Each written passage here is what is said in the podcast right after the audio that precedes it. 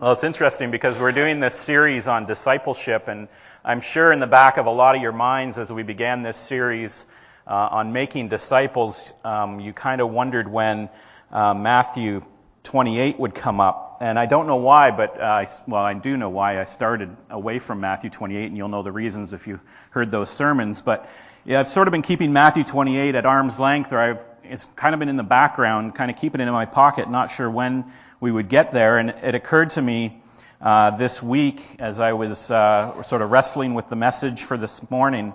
Uh, when the 115th anniversary came up, I realized this is probably the time now to preach on the Great Commission, on uh, Matthew 28, 18 to 20, because I'm sure uh, when they founded this church, and it was not exactly here for the first uh, few decades, it was actually the church across the lake, uh, over by where Baked and Battered is now.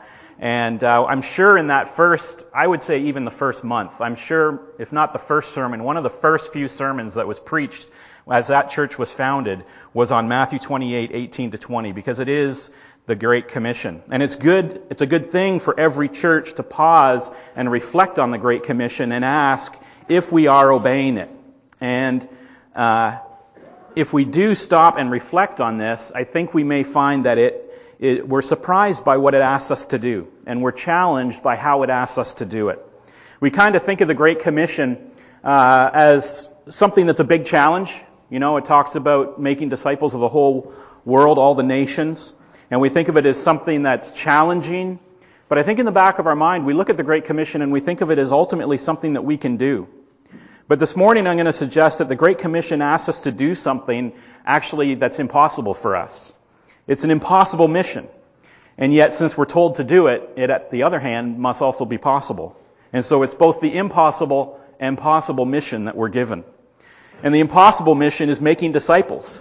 You remember Nicodemus, the Pharisee, he went at night in secret to talk to Jesus about who he was and what he taught and about being born again. And Jesus answers to Nicodemus and he says, the wind blows where it wishes and you hear its sound, but you do not know where it comes from or where it goes. And so it is with everyone who is born of the Spirit.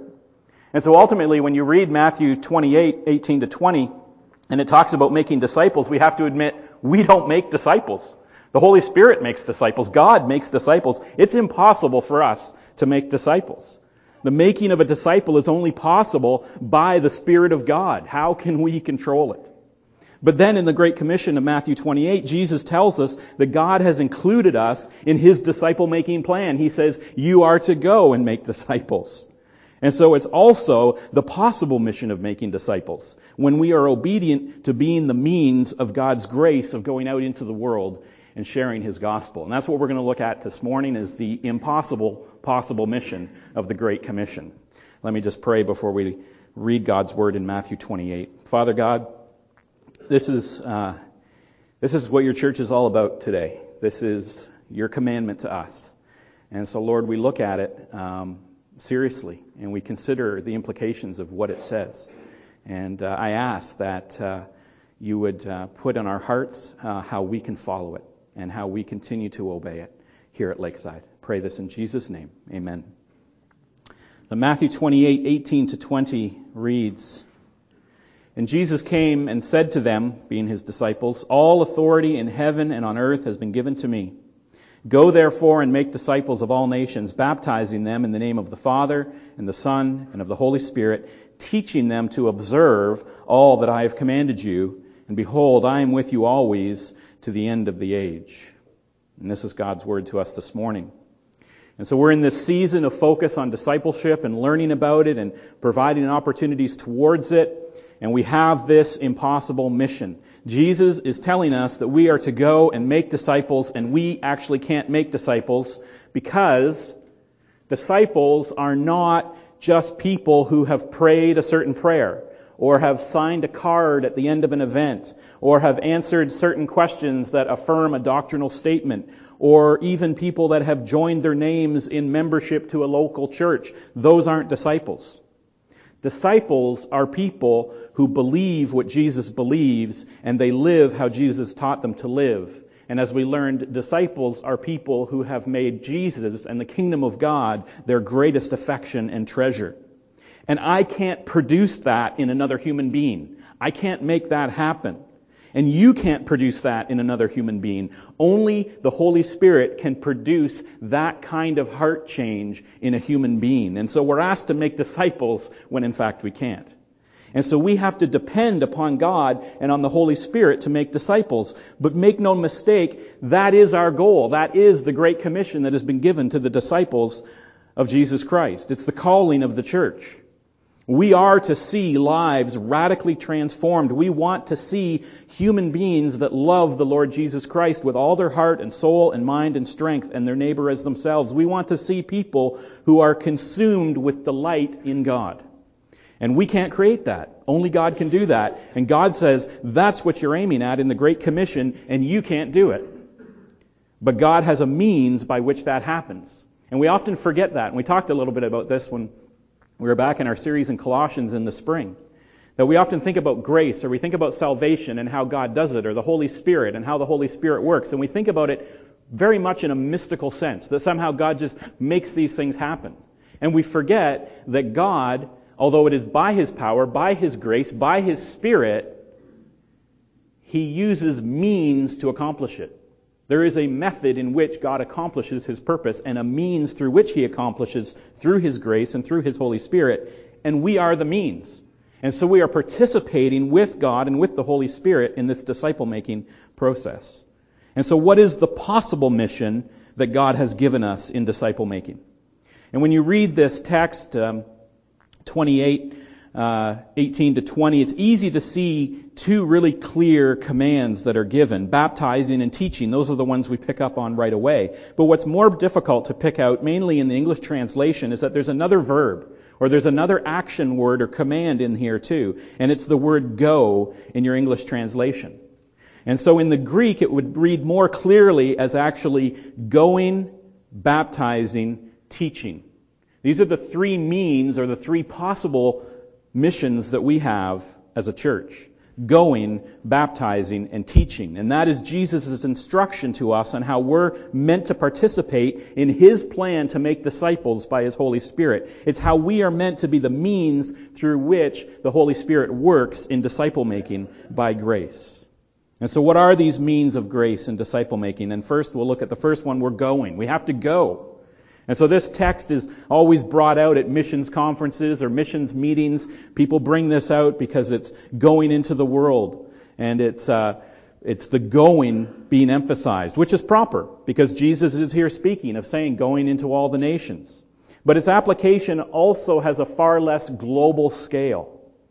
And the going for Paul, when we think of the apostle Paul, was indeed going out to the nations. Paul went out to, um, the Gentiles. He went out to the Roman world, the Greek world, to, to the Middle East and to Asia Minor. And for Paul, it was going.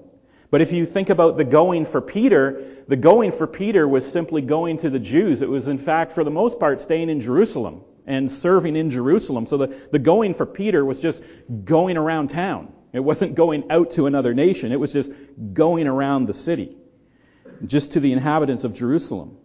And a number of commentators actually like to make the point that this word go, or poreuomai, is used very commonly as to go on one's way, or as you go.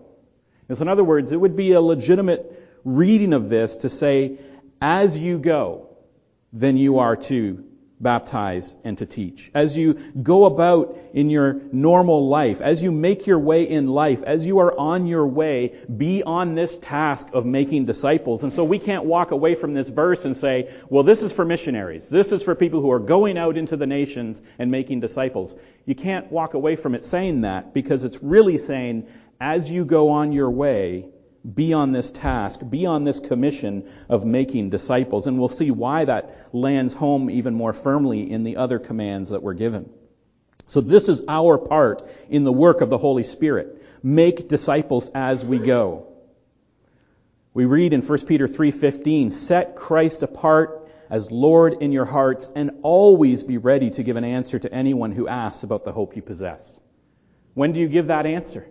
Well, just while you're at work just while you're at the grocery store, just while you're sitting waiting for your car to get repaired, you know, or getting the oil changed and you're in the waiting room. You are going about your life and you are ready to give an answer to anyone who asks about the hope you possess. And that's part of disciple making.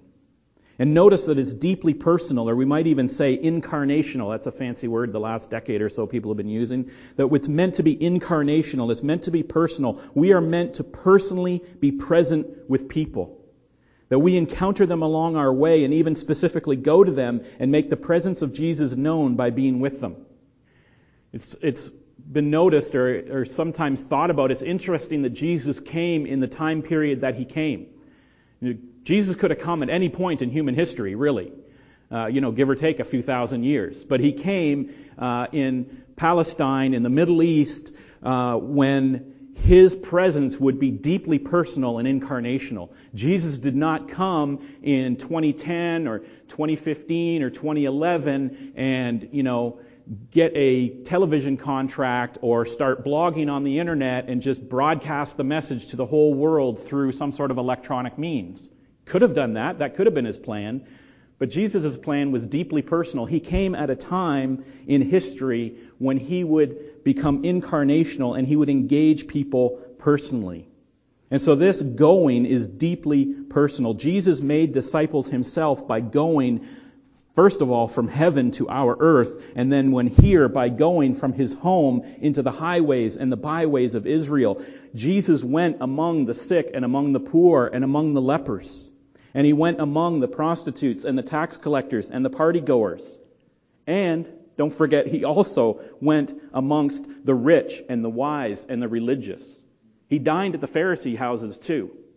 And so Jesus incarnationally, personally brought the gospel to people as he went about his life, as he traveled through his country and met with all the different demographics that were available to him. Jesus went to everyone to show them the love of God and to teach them what the grace of God means for them. He showed them the love of God and he told them the love of God.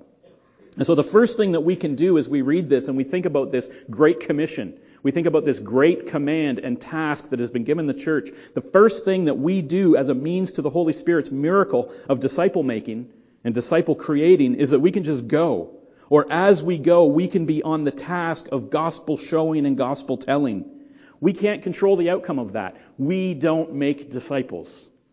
God makes disciples. The Holy Spirit makes disciples. What we can do is we can be obedient and faithful to the going and to the showing and to the telling of the gospel. So the Holy Spirit uses us as a means. Or as Paul says in Romans 10, another verse that's often brought out at missions conferences, but speaks directly to this in Romans 10, 14 to 15, he says, How then will they call on him in whom they have not believed? And how are they to believe in him of whom they have never heard? And how are they to hear without someone preaching? And how are they to preach unless they are sent or unless they go? And so as it is written, how beautiful are the feet of those who preach the good news. This is how God means to accomplish this great commission. He's going to do the disciple making. The Holy Spirit's going to take care of that.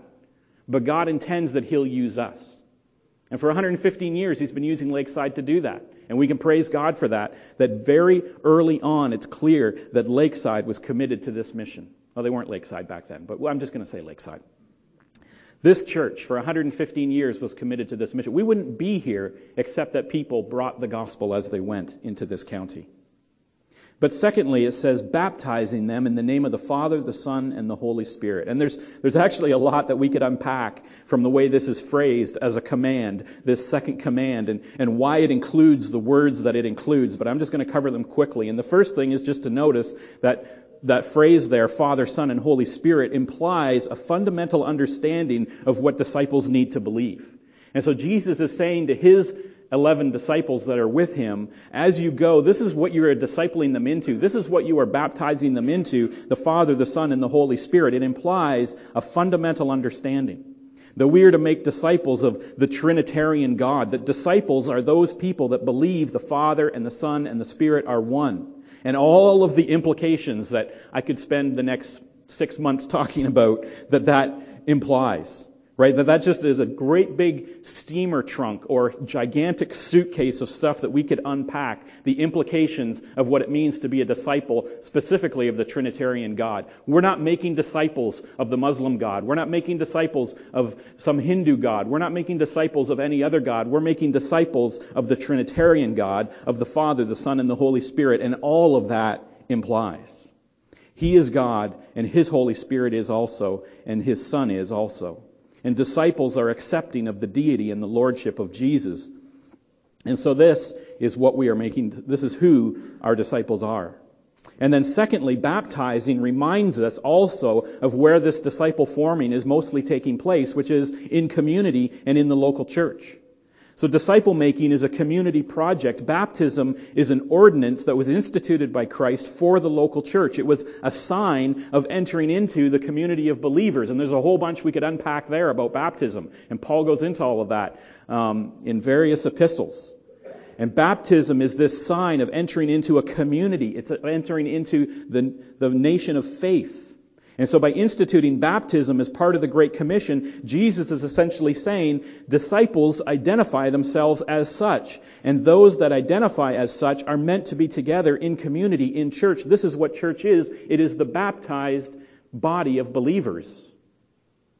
And so when we look at the Great Commission, we realize and we're pointed towards this reality that disciple making is a community project.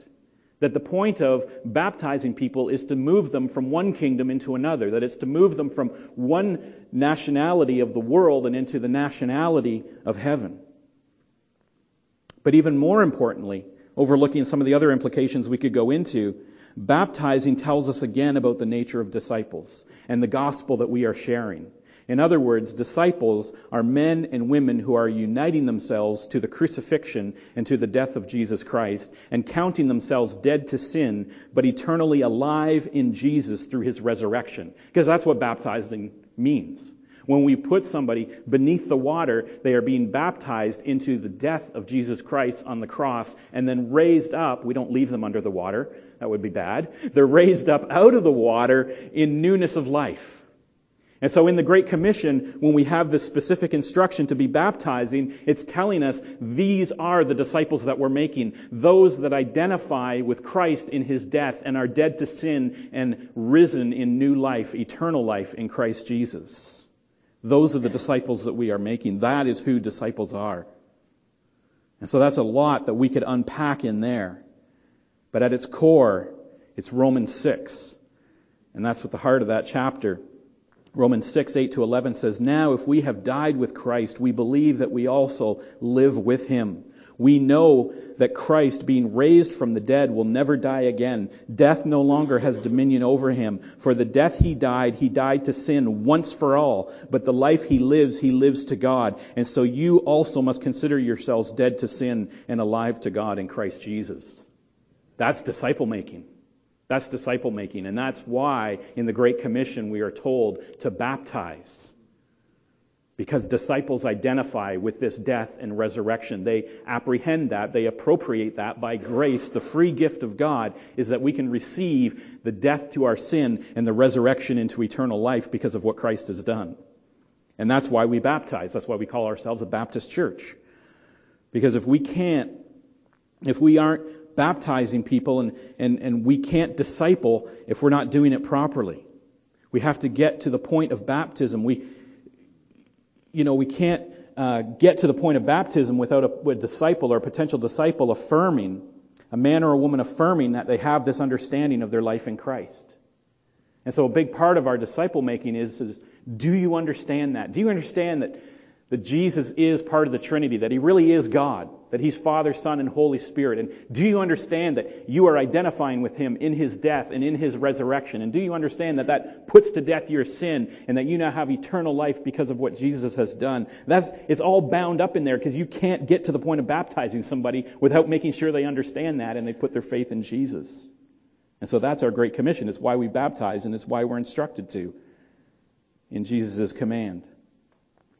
But for today, we see that this is something we can do. We, we can't change people's hearts. We can't force them to trust God. We can't impart any grace upon them towards salvation or eternal life. We can't wash away their sin. I cannot absolve you of your sin. Only God can do that. But what we can do is we can teach them all that it means to be a baptized believer and welcome them into the community of God, of, of God's people through baptism so that they receive all the benefits of that community that God has in store for them. So that's the part we can do. We can do the baptizing and we can do the welcoming into the community that God has for them. And so that they then, as they go, do the same for others. They can then become disciples that then witness to and testify of that message to others so that they become disciples. And finally, Jesus says, is going, and then there's baptizing, and then he says teaching, teaching them to observe all that I have commanded you. And this is where the idea from last week of running the race comes into the idea of discipleship. This is where the idea of working out your salvation comes into discipleship. This is where it finds its place in discipleship. Sharing the gospel and baptizing provides a means by which the Holy Spirit can make a new disciple. The wind can blow as God wills, and the Holy Spirit can fall upon someone's heart and convict them, and God can transform them by His grace and His gift of faith that they would become a disciple. But then this last command lays out a lifetime of discipleship. As I talked about last week, that, that becoming a disciple doesn't end with your salvation, it just begins with your salvation. And so the teaching to them to observe all that I have commanded you is now the ongoing lifetime of sanctification that that comes. And that is our responsibility to each other in this community of faith to teach each other. And it's easy to come away from this passage thinking that we just go and share the gospel and people get signed up and we baptize them and we've done our job and as long as they know we're saved and they've got a Bible to read, we're good and we move on. But no, the Great Commission doesn't end there. The Great Commission says there's, it's way more comprehensive than that. You have to go on to teach them to observe. Teach them to observe all that I have commanded you. And in the Greek, the word all here means all. It means everything. It's not tricky everything that I have said, Jesus says, which is, you know, just the application of the entire law that I've been teaching for the last three years. Oh, and, and don't forget all the stuff that I told you the Holy Spirit is going to reveal after I was gone, he says in John 14. And so you can't stop at the end of the Gospels or only read the red letters and say, I've done my job of teaching everything that Jesus taught. No, this is a lifetime of learning. It's why we open up God's Word every Sunday and we look in the Old Testament as well as the New and we look in the Gospels and the epistles because we know as Jesus walked along with those men on the road to Emmaus, he opened up the scriptures, which was the Old Testament, and showed how all of them spoke of him. And so we can't get away reading this word all without realizing that it's all. That we teach all that Jesus has instructed, which is all of Jesus' presence in the Old Testament and all of his instruction and interpretation of the Old Testament law and how it applies in the New Testament and all of what the Holy Spirit revealed after he was gone as Jesus testified he would. So all of the scripture needs to be taught. It's a lifetime of learning. And is why we do this every Sunday and open up His Word because that is the start of this sort of discipleship you come and you hear the Word of God spoken on a Sunday morning. And it's why I encourage you to open up the Bible every other day other than Sunday, because you need to be in the Word of God, learning all that Jesus has taught. So that you continue what started here. And it's why we're doing this series on discipleship. And I encouraged older Christians to disciple younger Christians because it's our job, it's our great commission to teach all that Jesus has taught. And then second to this point is notice that it doesn't just say, teach them all I command. It could have just said that. It says, teach them to observe all, or to follow all, or to do all. And so as disciples, the Great Commission, the Great Commandment to us is not enough for us to simply teach methodically or to teach mechanically and say, okay, I've done my teaching, I'm done. You know, I, I showed them where it was in the Bible, I explained to them what it means, I'm finished. There's a deeper imperative here that our teaching in, has to be effective in transformation. That we are to teach not just all that he commanded, but teach that the disciples would observe or follow or do all that was commanded. And so disciple making here is not just a transference of information, it's transformation into a new way of life. Disciple making is not just intellectual acquisition of knowledge, it's application of that knowledge in our heart and in our mind. Matthew 7:24 says, And Jesus is speaking here. He says, Everyone then who hears these words of mine and does them will be like a wise man who built his house on the rock. Notice he said, heard these words of mine and does them. And then many of you know where this goes after this. This is the man that built the house on the rock. Who's the next man? The man who heard the words and doesn't do them is a fool. And so Jesus is not saying it's not just about hearing the words. It's not just about the teaching. It's about the doing. And the doing is where the wisdom comes from. You can hear the words and not do them and be the fool whose house collapses. Or as James 1:22 says, but don't just listen to God's word, you must do what it says, otherwise you're only fooling yourselves. And so this idea of God following, this idea that we've been talking about of God treasuring, it's also God obeying. And it goes all the way back to Genesis. The joy of Adam and Eve and their peace in the garden was based on their obedience of what God told them and what God said. And then you'll remember the serpent came along and convinced them that their peace and their satisfaction and their fulfillment would actually come from disobeying what God said. And when they believed the serpent and disobeyed God, they collapse themselves and all of humanity into misery. Satan convinces us that joy comes from disobedience. He tries to convince us that by disobeying God, we will have greater pleasure. But a disciple knows joy comes not just from knowing what God said. Adam and Eve knew what they said, what God said. We know what God says. But a disciple knows that joy comes not just from knowing what God said, but obedience in what God said, doing what God has taught.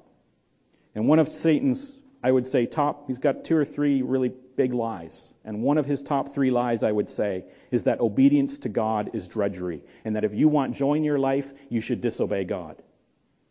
And that's a black lie. There is no joy in disobedience. Joy comes from hearing and doing the Word of God. And so if you want joy, you follow God. But Satan will try to tell you opposite. And a disciple, on their best days, treasures obedience like they treasure Christ. And we can't work that miracle in a person's life. We come back to the impossible mission. I can't work that miracle in your heart. You can't work that miracle in anybody else's heart. Only the Holy Spirit can work that miracle that turns a person from a non-disciple to a disciple. That turns a person's heart from seeking joy in disobedience to a person who finds joy in obedience. That's the job of the Holy Spirit. But what we can do is we can teach. We can teach people the Word of God and teach them to observe what it says and the truth that joy comes from obedience. And finally, on this point, what are we to teach is what I commanded. Or let's say the Word of God. Not to teach anything outside of what Jesus taught. Teach from the Old Testament and all that Scripture speaks of Him. Teach from the Gospels of how the love of God has come in the form of His Son in order to rescue us or teach in the New Testament, in the epistles and beyond, how the gospel is meant to transform our lives and how we're meant to live together as a body of believers in this world. That is what we teach. Discipleship is not teaching anything other than what is in the Word of God. And any other word, any other gospel, any other teaching is a false word and a false gospel.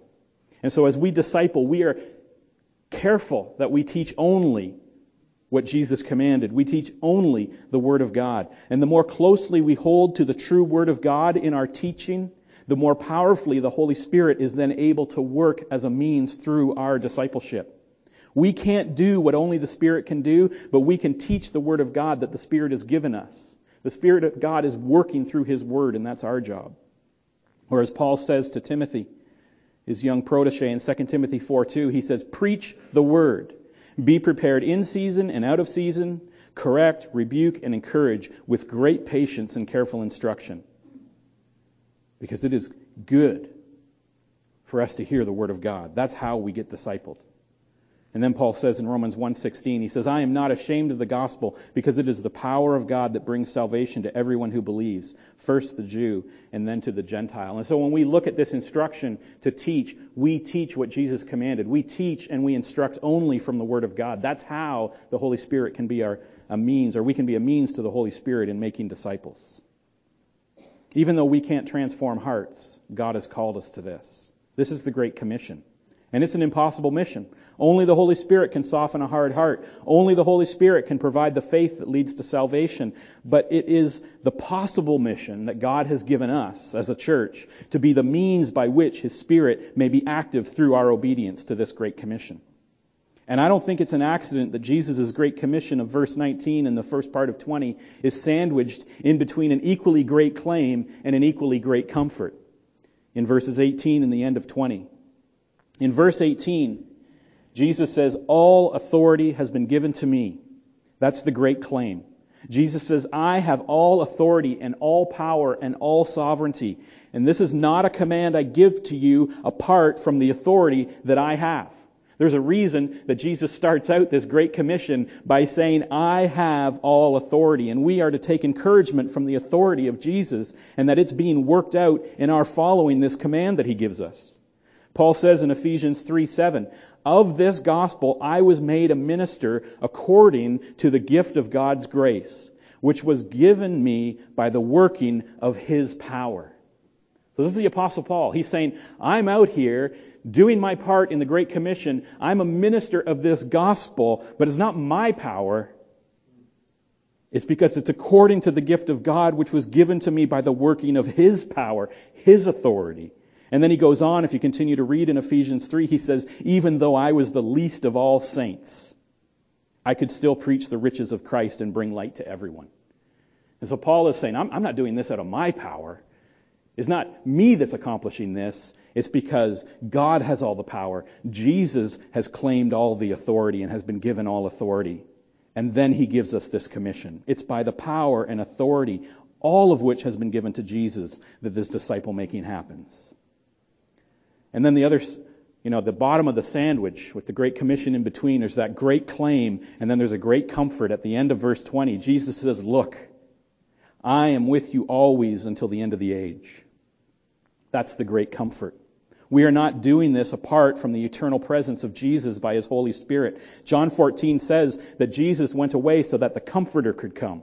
The Holy Spirit could come. As Paul was making disciples in Corinth and trying to plant a church, he actually feared for his safety in the city of Corinth because of the evil and the opposition that he faced there. And Jesus one night comes to him in a vision and reminds him in Acts chapter 18, he says, Do not be afraid, but go on speaking and do not be silent, for I am with you. And no one will attack you or harm you, for I have many in this city who are my people.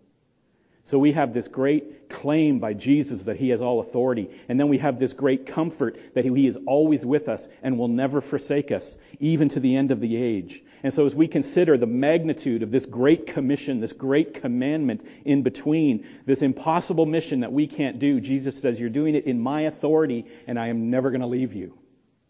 We have the claim and we have the comfort that goes with the commission. And that should encourage us because we have clear instruction on what we can do, trusting that it's through God's power and that it's His Holy Spirit that actually changes people's lives and hearts so that they become disciples. And this has been the great commission of the church for 2,000 years. This is what the church does, these three verses.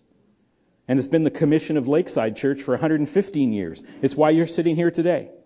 Because disciples in Haliburton, 115 years ago, as they went about their lives, they showed and they told and they baptized and they taught with the authority of Jesus and they baptized and they taught only the word of Jesus and with the power and the comfort of the Holy Spirit. That's what they did. That's the only reason we're here. They made disciples who made disciples, who made disciples. And if the Lord doesn't return, it'll be our commission for another 115 years.